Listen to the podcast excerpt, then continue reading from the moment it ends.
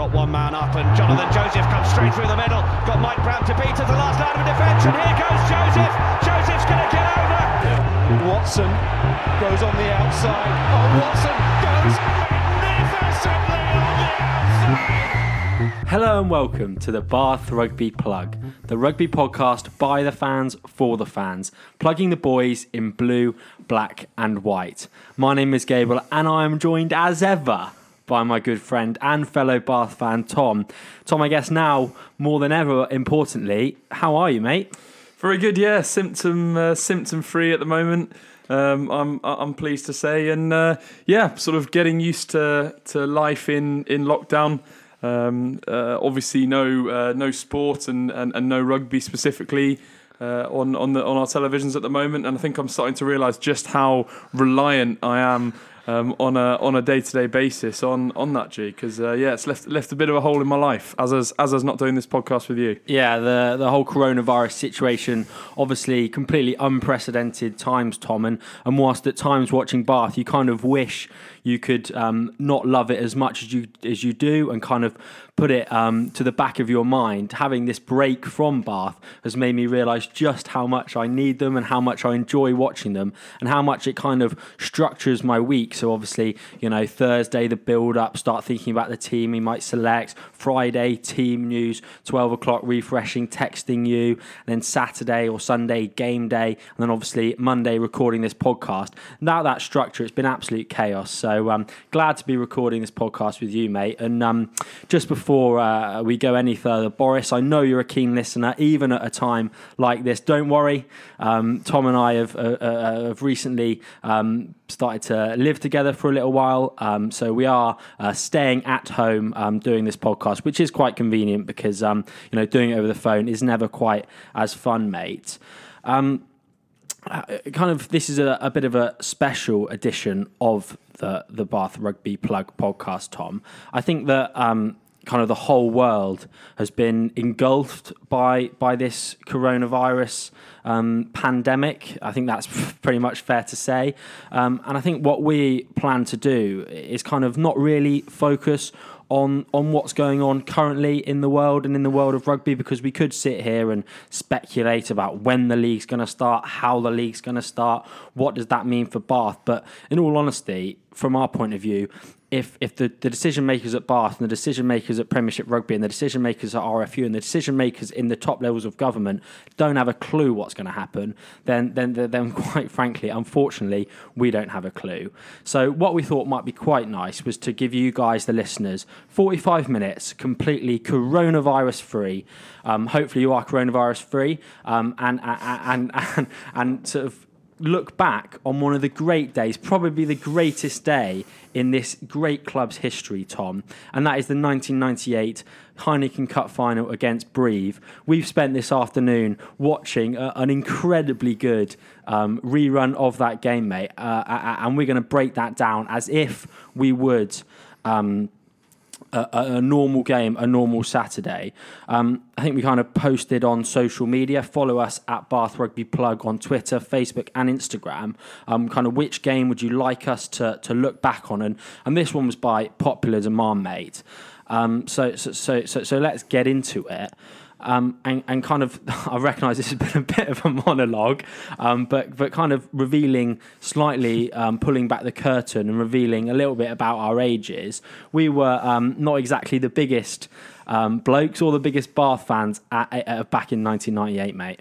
Yeah, only uh, only three years old. Um, I'm, I'm ashamed to say, as a as a Bath fan, actually, I've never actually watched the the full game back as we as we did this afternoon as you say. And I think you know the one positive thing to come out of you know no sport and uh, uh, uh, uh as you've said is that we're not sort of living this week to week you know game to game um, uh, as we always are and, and, sort of you know always looking to the next week and, and, focusing on this season but it does give us the opportunity to step back and to to you know relive some of the uh, some of the some of the great moments for the club, which let's face it, um, are a couple of a couple of decades ago now. So yeah, really enjoyed it. There's a fantastic full mm. uh, four part series up on YouTube.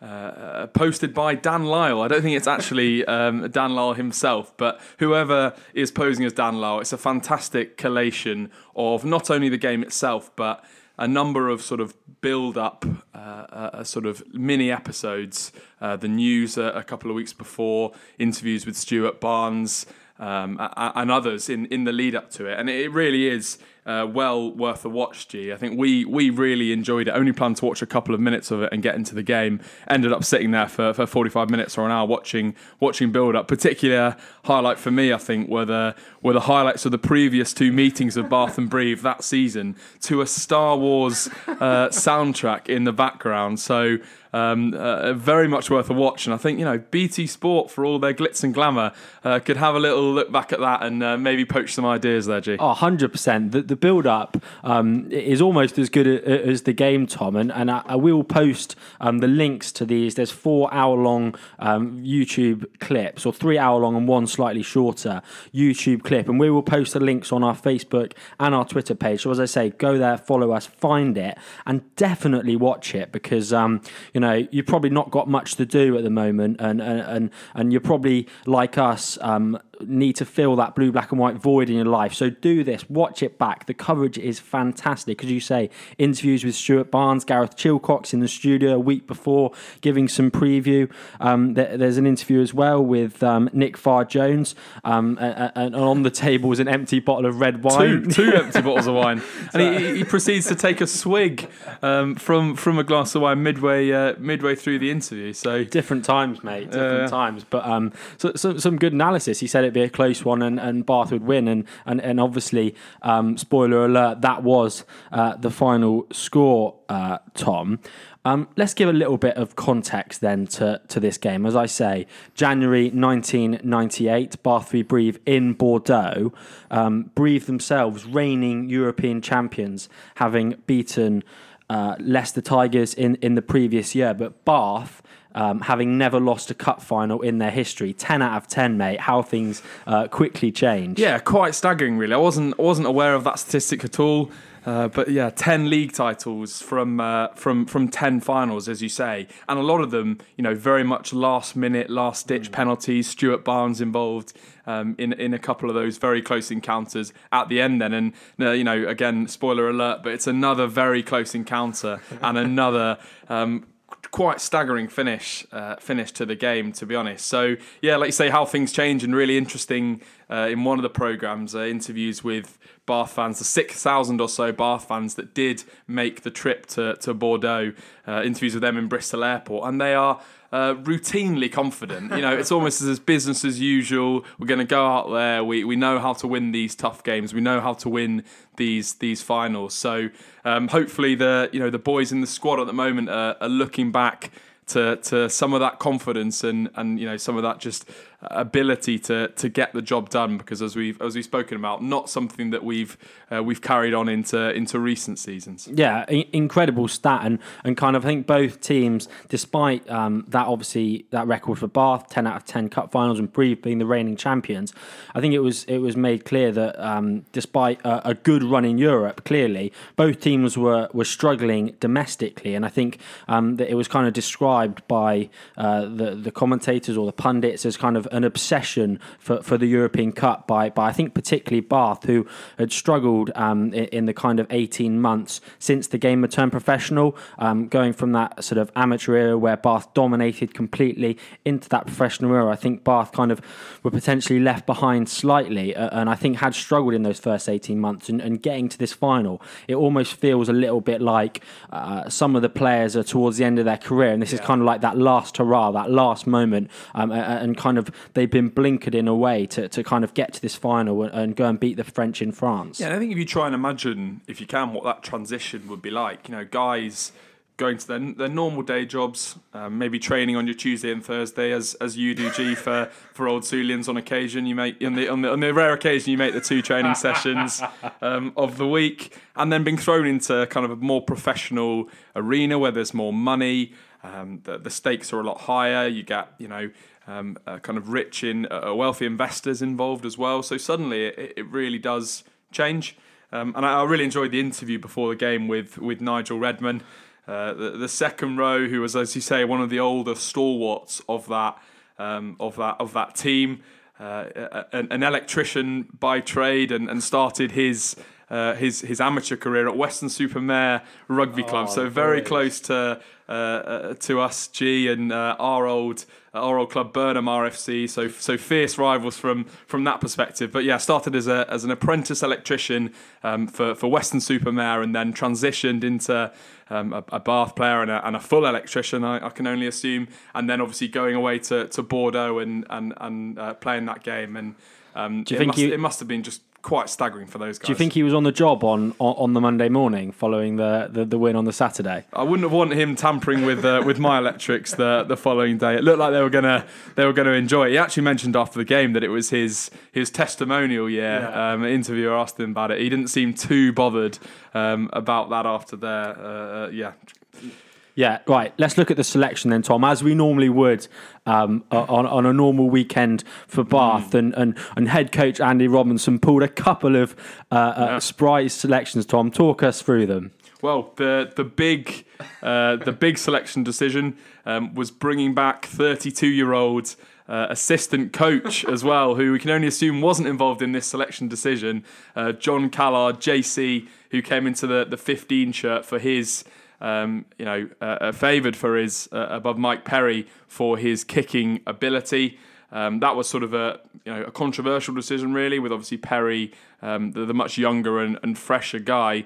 Um, so so yeah, I think that that raised a, a, lot of eyebrows. G and the other one, Jeremy Guscott, mm. coming back into the into the twelve shirt uh, at, at inside centre, having only played one game uh, of of rugby in the last six months, having having been injured. So um, two big selections there, uh, two two big names from from a Bath perspective.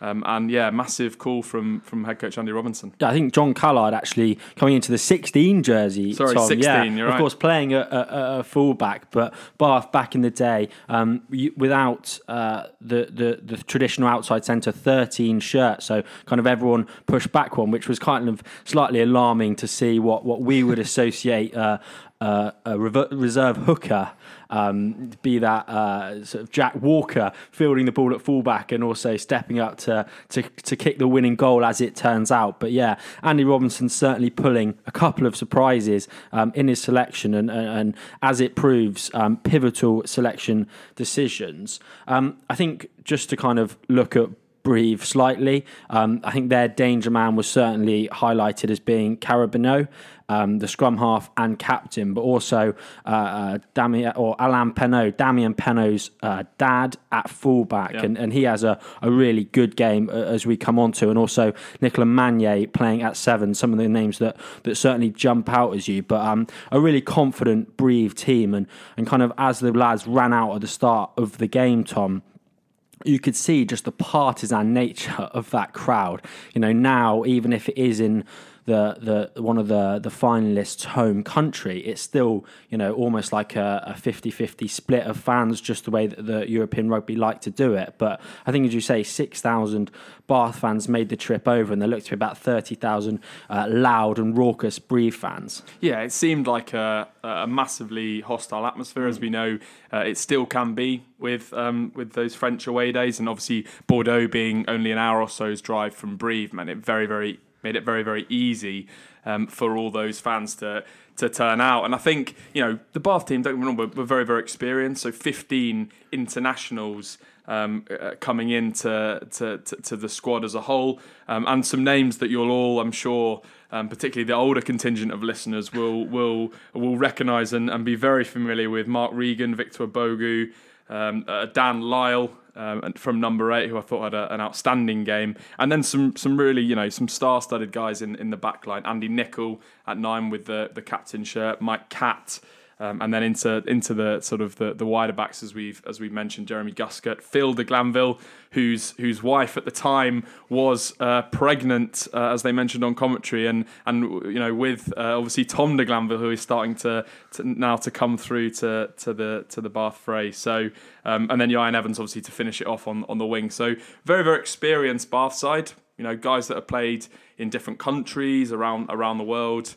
Um, uh, going into going into the, the final, but you could tell, G, you're absolutely right that I think the atmosphere did get to them. Um, probably very much more raucous than than the recreation ground that, that they were used to to back home. And I think that was reflected in the, the first couple of minutes. Well, to be honest, just just on the rec there, Tom. You, I think you mentioned the the highlights package that the the that we saw in the kind of pre-game, um, which showed highlights of the the previous two um, encounters between these two sides. One of which was obviously at the rec, and um, we laugh about Stadium for Bath, and we laugh about the the sort of quality of the the facilities at the rec, but they haven't changed since 1998, 22 years ago.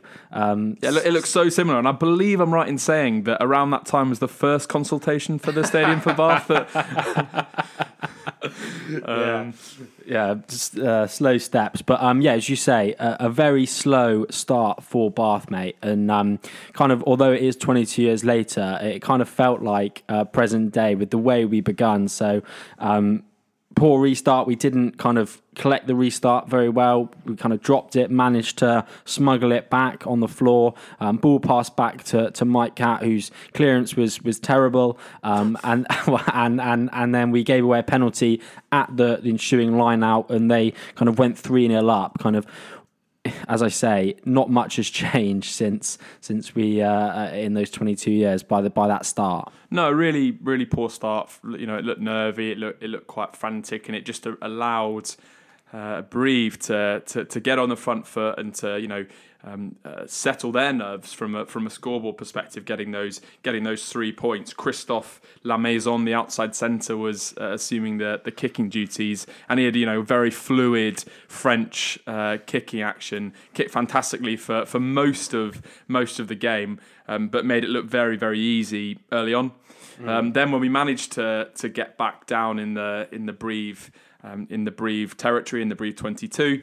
Um, luckily, we we had a, a penalty advantage from the from the maul, another collapse maul from the line out. Mike Catt again probably showing his his nerves and, and relative lack of experience in that team, throwing a throwing an interception pass. Um, and and Brive obviously with the with the with the noise of the crowd weren't aware that the whistle had, had blown and, and went to score. Um, and then Jon Callard stepping up and a collector's item missing the missing the the relatively straightforward kick, which I think you know surprised uh, certainly the the commentators Miles Harrison and Stuart Barnes because he'd been nailing them all season and, and whenever he whenever he played and obviously that was the reason that he'd Right. he'd come to the side. exactly picked to do exactly that and i think andy robinson uh, that's when he started to lose all of his hair i think on, on that in that first five minutes um, Yeah, he looked like he European aged. He looked like he aged a fair few years.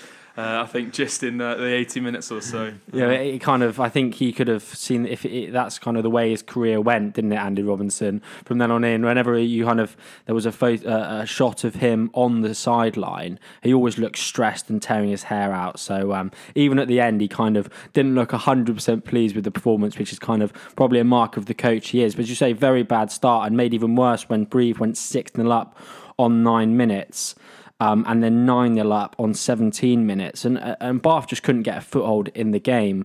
I think Brive's kicking was out of hand in particular, outstanding. So uh, Lamaison, who you mentioned at 13, and also the, the fullback Penaud, uh, who we mentioned, both of them kicking really adeptly um, over the top of our wingers, uh, and the back three weren't really um, in tune to that. And uh, kind of in contrast to that, when Mike Catt kicked or when Andy Nicol kicked from a box kick, our kicking out of hand was pretty poor. In fact, it was quite poor all day, and it meant that we couldn't get a foothold. Um, it was clear, though, in those first 20 minutes or so, mate, that, that Bath had really come to kind of play rugby. Um, and, and kind of shown by the fact that we took two tap and go penalties inside our own half in that first 20 minutes. Um, where, where, whereas whenever Brive got a penalty, they were taking a much more pragmatic view of either taking the points or, or going to the corner. Um, and I think kind of uh, that that didn't help our start and our nerves when, when we did take those quick taps and, and nothing came of them. And that gave Brive even more field position and even more confidence. Yeah, I think listening to the analysis in, in the build up, I think one thing that, that Robinson and Bath were, were wary of is that they would have done to them what, what Leicester Tigers had done the, the prior year in uh, at the Cardiff Arms Park when they when they lost that final, and that was essentially to be to be bullied up front, to be smothered, and just not to not to be allowed to to play and use their kind of expansive uh, backs out wide. So I think you know that's potentially why we try to you know run you know as is a tactic you know nowadays often ra- run some of the the, the big French forwards ragged. Um, you know, uh, interesting that most of the most of the players uh, uh, back 20 years ago would play the play the full 80 minutes. So I think the, the idea really was to start fast um, and try and get some tiredness in, in the legs so that we could come on strong come on strong later on. But um, as you say, some quite some quite strange decisions really because we were being pinned back so effectively, as you say, by the by the kicking out of hand of the uh, of the Brive backs, um, and then we were just. Um, as you say, tapping and going, um, and were very, very ill disciplined in, in, in the early stages as well, which uh, also meant that we we struggle from from a territory perspective. Yeah, that ill discipline kind of um, is a negative trait throughout the the performance. But I do feel like we started to grow into the game a little bit, mate, in that second half of the the first half. Um, we hit back immediately after they went nine 0 up to make it nine three, and I think that kind of gave us a little bit Yeah. of confidence. I think Victor Ubogu, who Massive moment. yeah, Victor Ubogu, who is a, a, a, a massive guy back then. I mean, he'd be a massive guy now, but the, the size of the bloke, it, it's very lazy to make comparisons to, to Beno Obano, but that's all you could help think about when he kind of Yeah. rampaging around. I was thinking more um, Max Lahiff actually. I mean, the speed with which Yeah. his shirt came off after the final whistle. Um, he was being Yeah, interviewed and, he, and he and he looked, you know, obviously, you know, coming into the professional days and not quite having the strength and conditioning, nutrition that a lot of the players have today. But Ubogu is uh, an absolute man mountain of a man. And as soon as that final whistle went and we won all the players running round, his feet were rooted to the floor. Was peeling that shirt, that number three jersey, off himself. And uh, and why not when when you look like that? But as you say, yeah, big moment from him, big carry, went straight over the top of Christophe Lamaison actually. Um, and I think just a couple of a couple of moments um, a couple of moments like that. The the axis in the line out um, again another thing that was being highlighted by the by the pundits on the day. The axis between um, Lyle.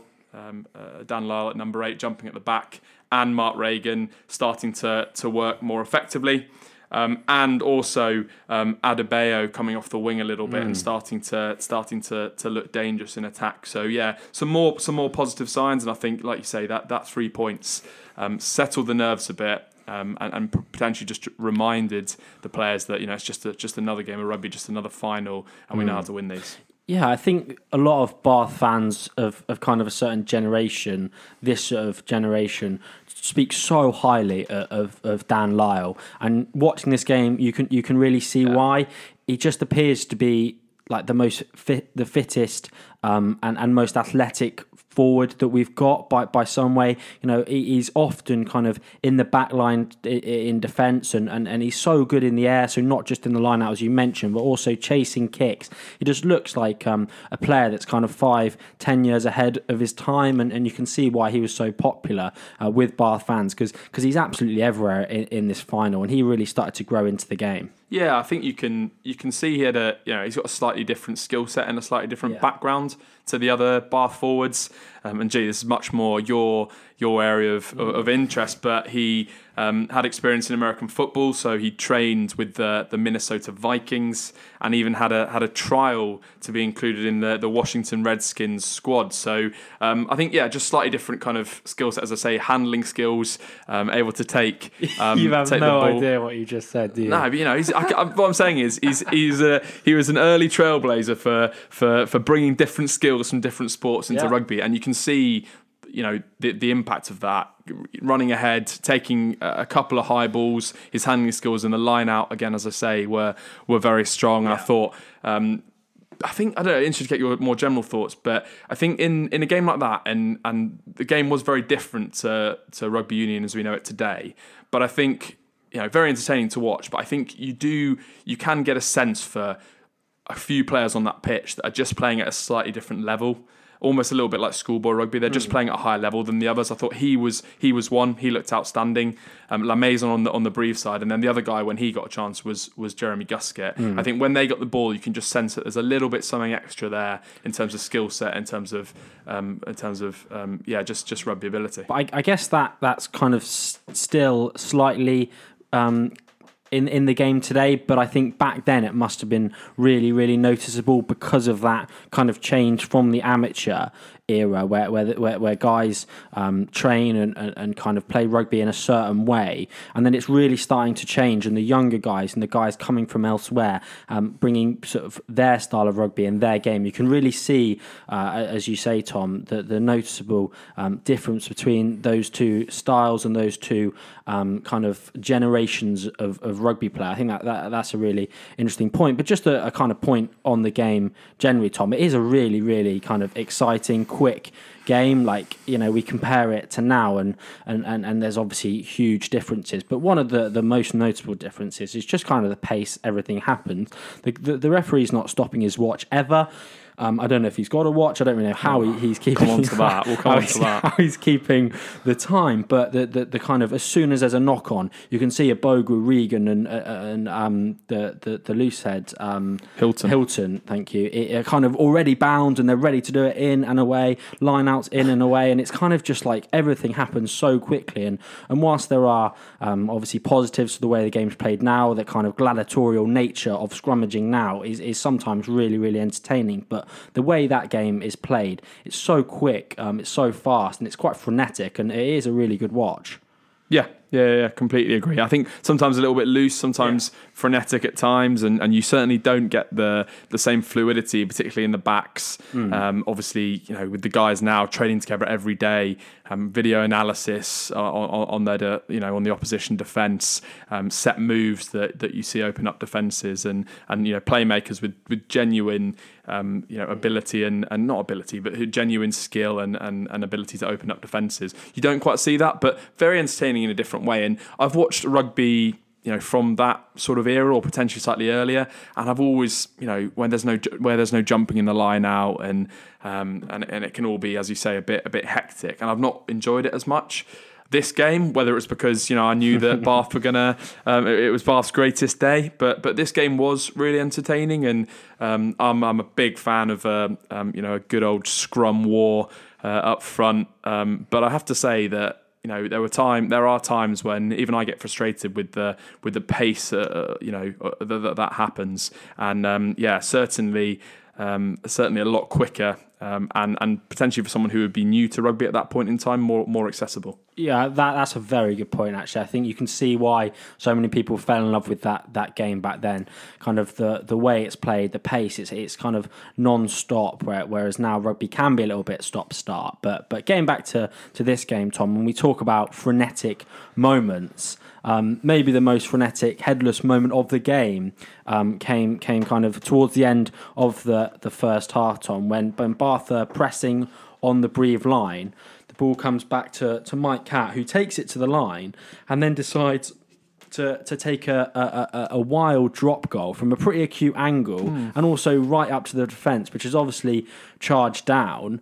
Um, the ball is then spread wide to uh, through the Brive hands and goes to the, their winger Sebastian Carrat, who apparently ran a 10, 10.53 100 metre, and he goes to, to beat Ieuan Evans on the outside and, and, and what would be to run under the post for a key score. And that tap tackle that Ieuan Evans um, pulls out, you know, of all the great Bath moments that we're going to come on to, that felt like an absolutely pivotal one from, from the Welshman. yeah, there are you know there are so many big moments in in this game, and I think that that wasn't really one that I was I was aware of, and I think it it flies a little bit under the radar because at that point, if Carrat you know um, managed to to free himself of, of Evans and and goes under the post, that is then a very very um, tough deficit to to try and come back from with the crowd on our backs.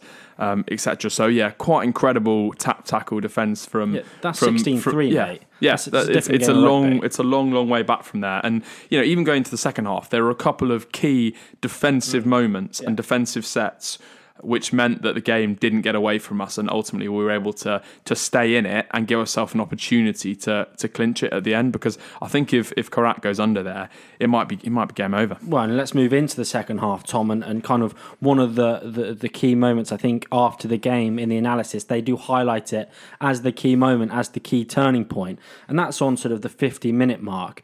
And Brive uh, get onto the Bath line through uh, Bath's ill discipline, which was killing us all day, um, and, and, and kind of have a succession of what felt about eight, nine, ten scrums. I think about these scrums is, although it was eight, nine, ten scrums, it happened in the space of about three Yeah. minutes. It's a bizarre passage of play looking at it kind of having watched all the rugby, the, the, the modern day rugby we have now, they're literally resetting straight away scrum, resetting scrum.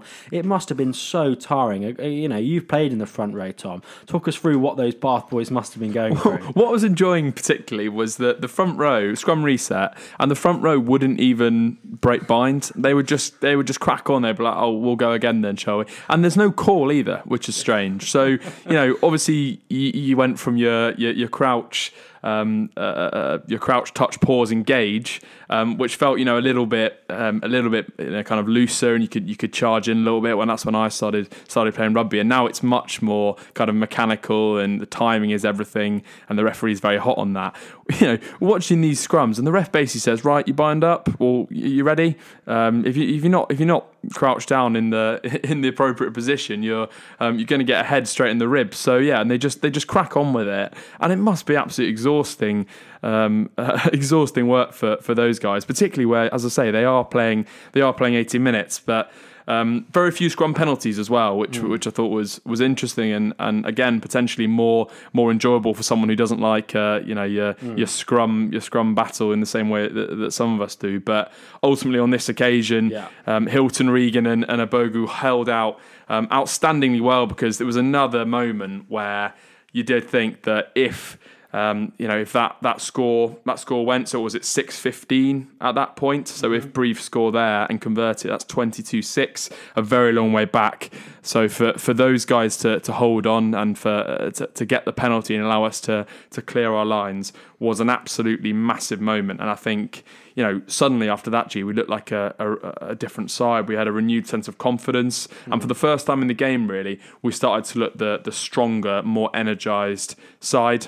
Um, uh, I think that's a big turning point. Yeah, a, a massive turning point, not just for our confidence, but also a massive dent in their confidence. I think they felt like they could push us over there and get a, a penalty try or sort of a pick and go from the number eight and score. And to, for Bath to, to hold out like like we did on that occasion was huge. And then went down the other end, uh, a bit of it ill discipline from Brive on this occasion. Went down the other end, um, had a, a, a, a scrum, a five meter scrum of our own on their line, and whilst they chose not to use their their backs, uh, not to try and get out wide and score, particularly when they had a penalty, uh, you know, when they had advantages, we did choose to do this, and, and in went the, the the ball at the scrum. Dan Lyle picked and went, drew one. Andy Nicol drew a couple, uh, passed to Guscott, and um, Jon Callard goes in for the most famous score in, our history, mate. Yeah, I think to you know he's probably called that that move straight off the training ground because he knows that it'll be on the end of that last pass.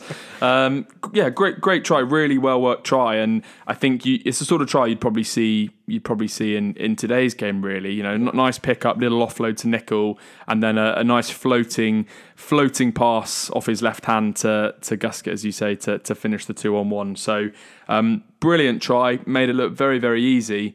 Um, and yeah, as you say, elation I think all round for for everyone, um, everyone there, players and, and fans. And suddenly you got the sense that the the, the flag waving and the cheering for and the you know the the the, the elation of the, the the French fans started to drain out of them a little bit as they realised that you know Bath are very much in this game and you know got a knack of, of coming out on the right side of these Well, that, finals. that made it 15-13, mate, on, on 55 minutes. And as you say, the momentum did feel as though it was going our way. And it was kind of reward, I think, that try for the ambition uh, uh, that we had shown throughout the game.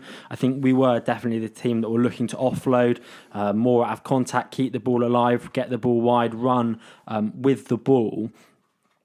And that is how this try came. It came from an offload from Lyle and then Nicol, showing that um, ambition to throw the, the long miss pass of his left hand to Guscott and then to to um, to Callard, as I said, and, and and that moment of ambition, that moment of quality, is ultimately the key in the game. Brive don't score a try, Bath do.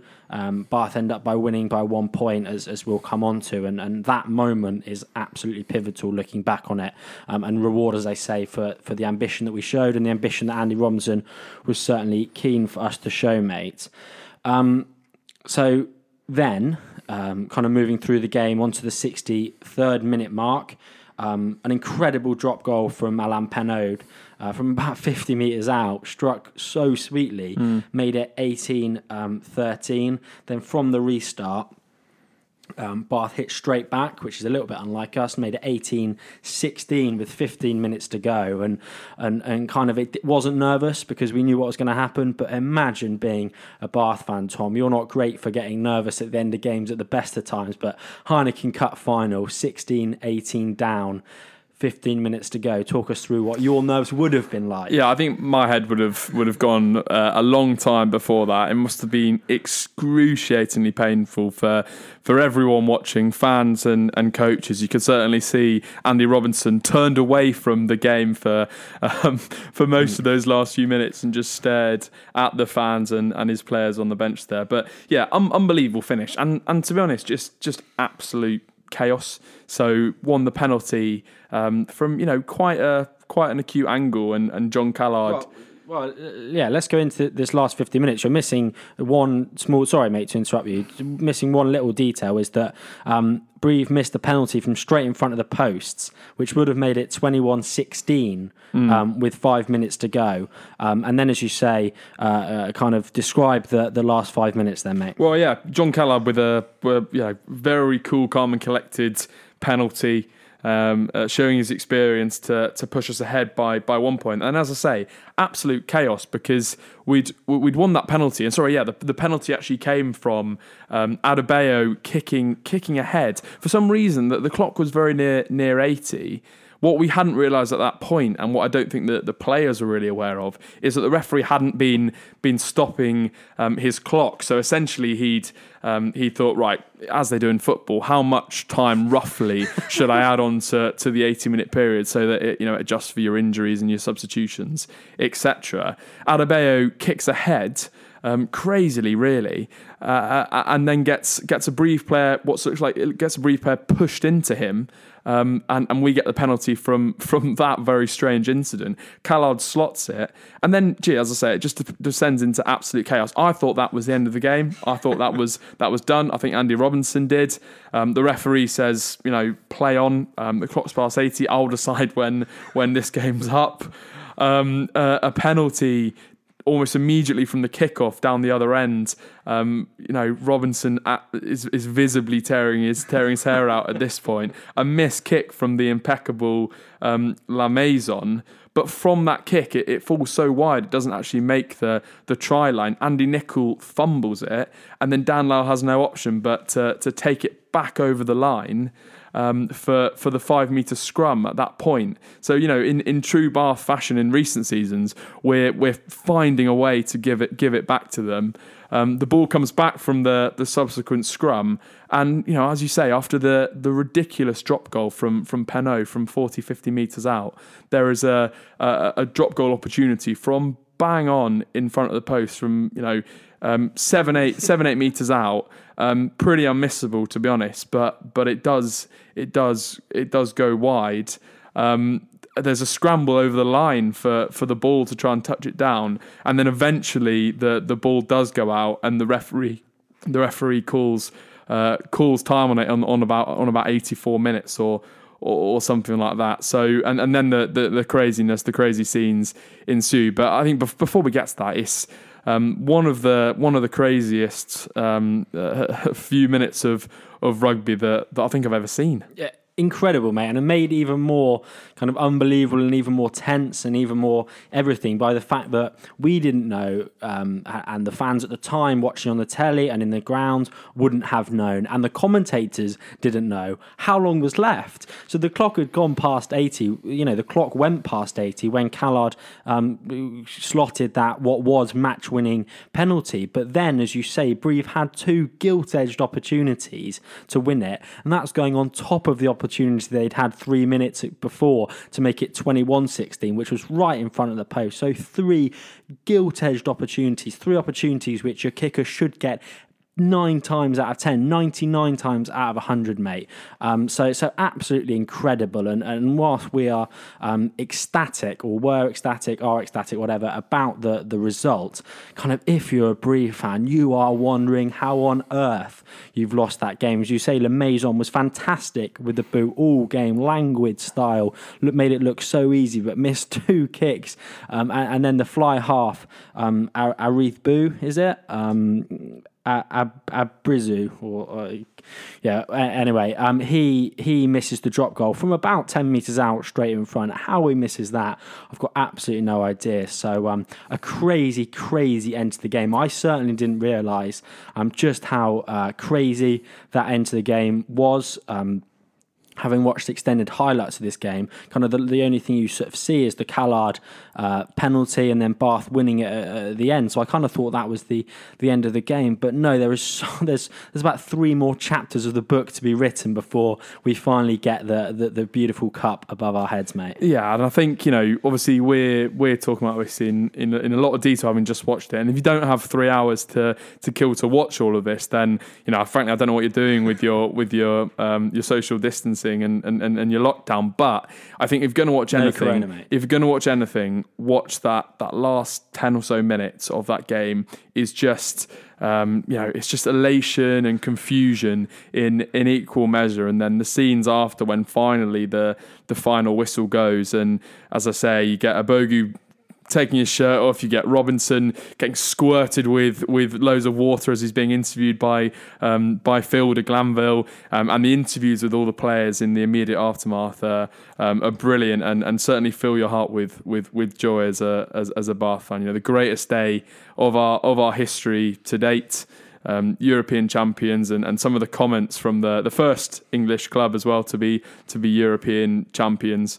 Um, quite incredible stuff. I think Stuart Barnes, obviously a, um, a Bath man himself, welling up in the um, in the commentary box, and then subsequently opening a, a, bottle of champagne to share with Dewi Morris in the in the post match interview. Quite incredible scenes um, and uh, yeah uh, yeah. Yeah. Um, run out of superlatives for it really. Yeah as you say tom we will post the links to this um, game uh, on our uh, social feeds. If you don't have social media it's very easily found on youtube um, and i would um, i'd encourage you so strongly to, to go and do that. If you can't watch the full game tom just watch those last 10 minutes. It is um, rugby uh, like tension like i've kind of never seen before. So um, yeah, really enjoyed watching that, Tom. And uh, I think the the immortal quote um, from Stuart Barnes on commentary at the end of the game was.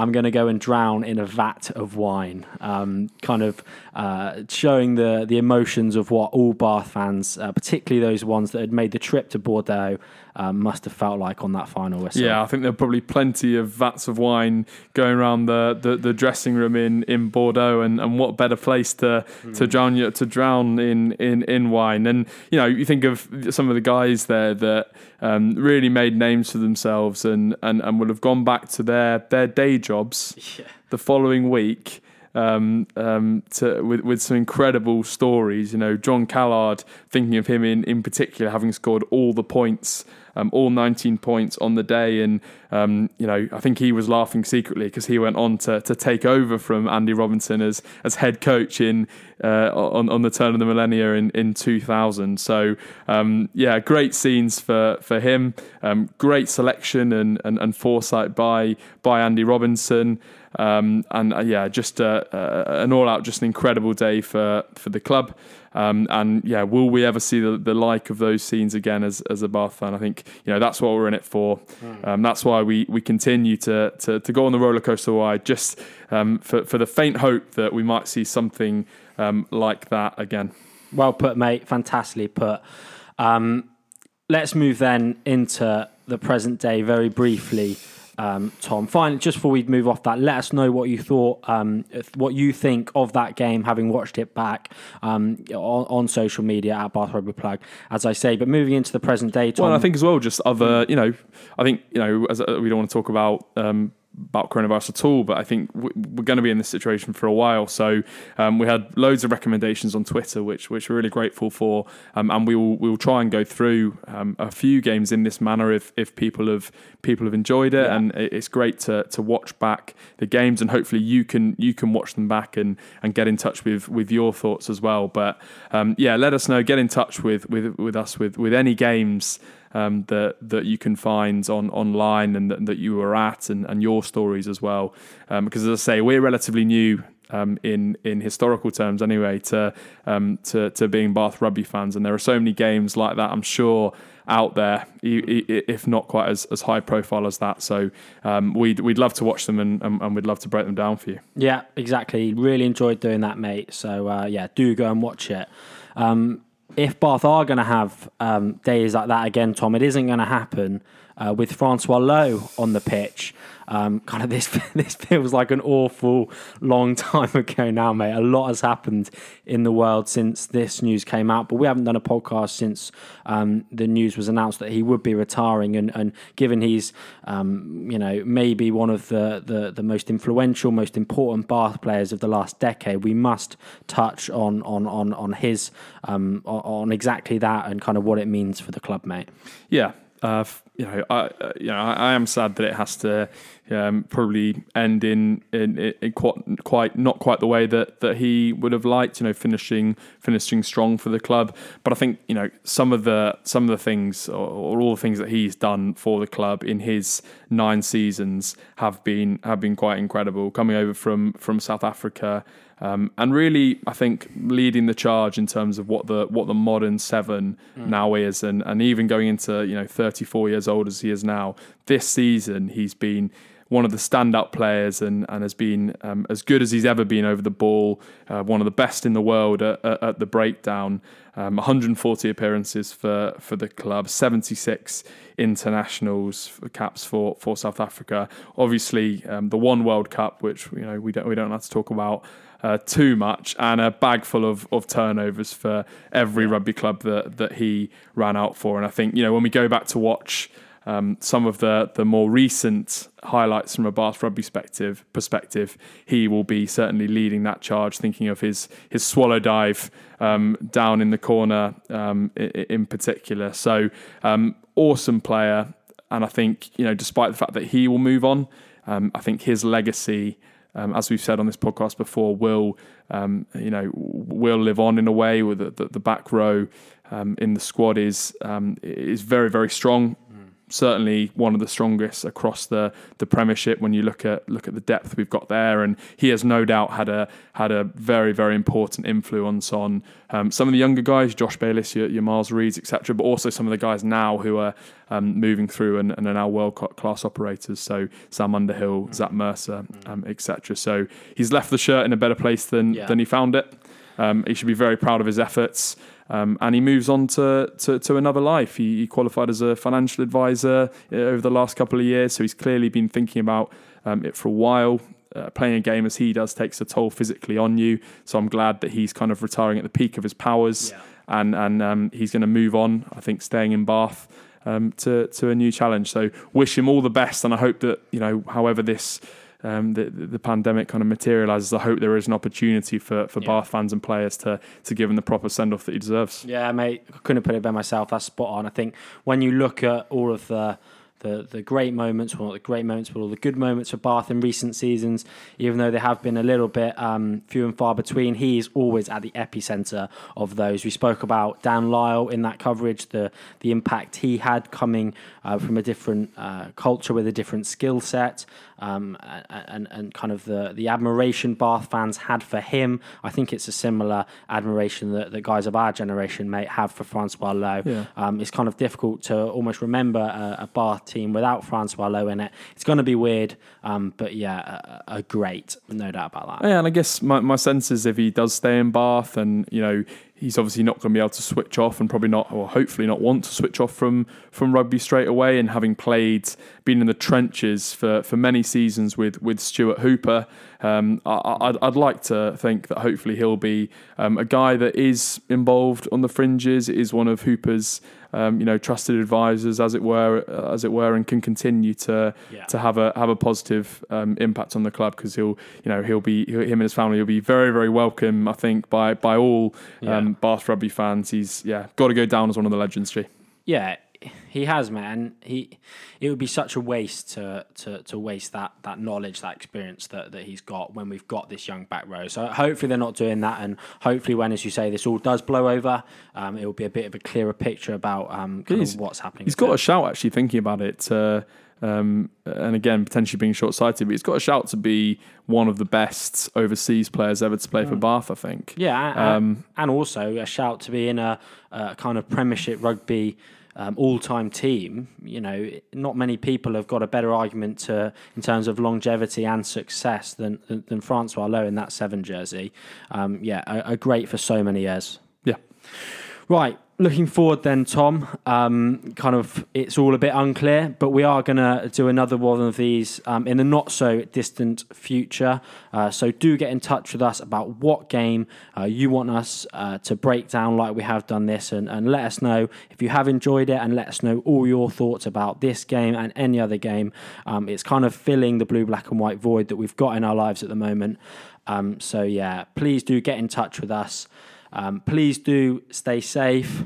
Uh, obviously, please do stay home, do all those great things. Um, and, and now more than ever, uh, stick together uh, through thick and thin.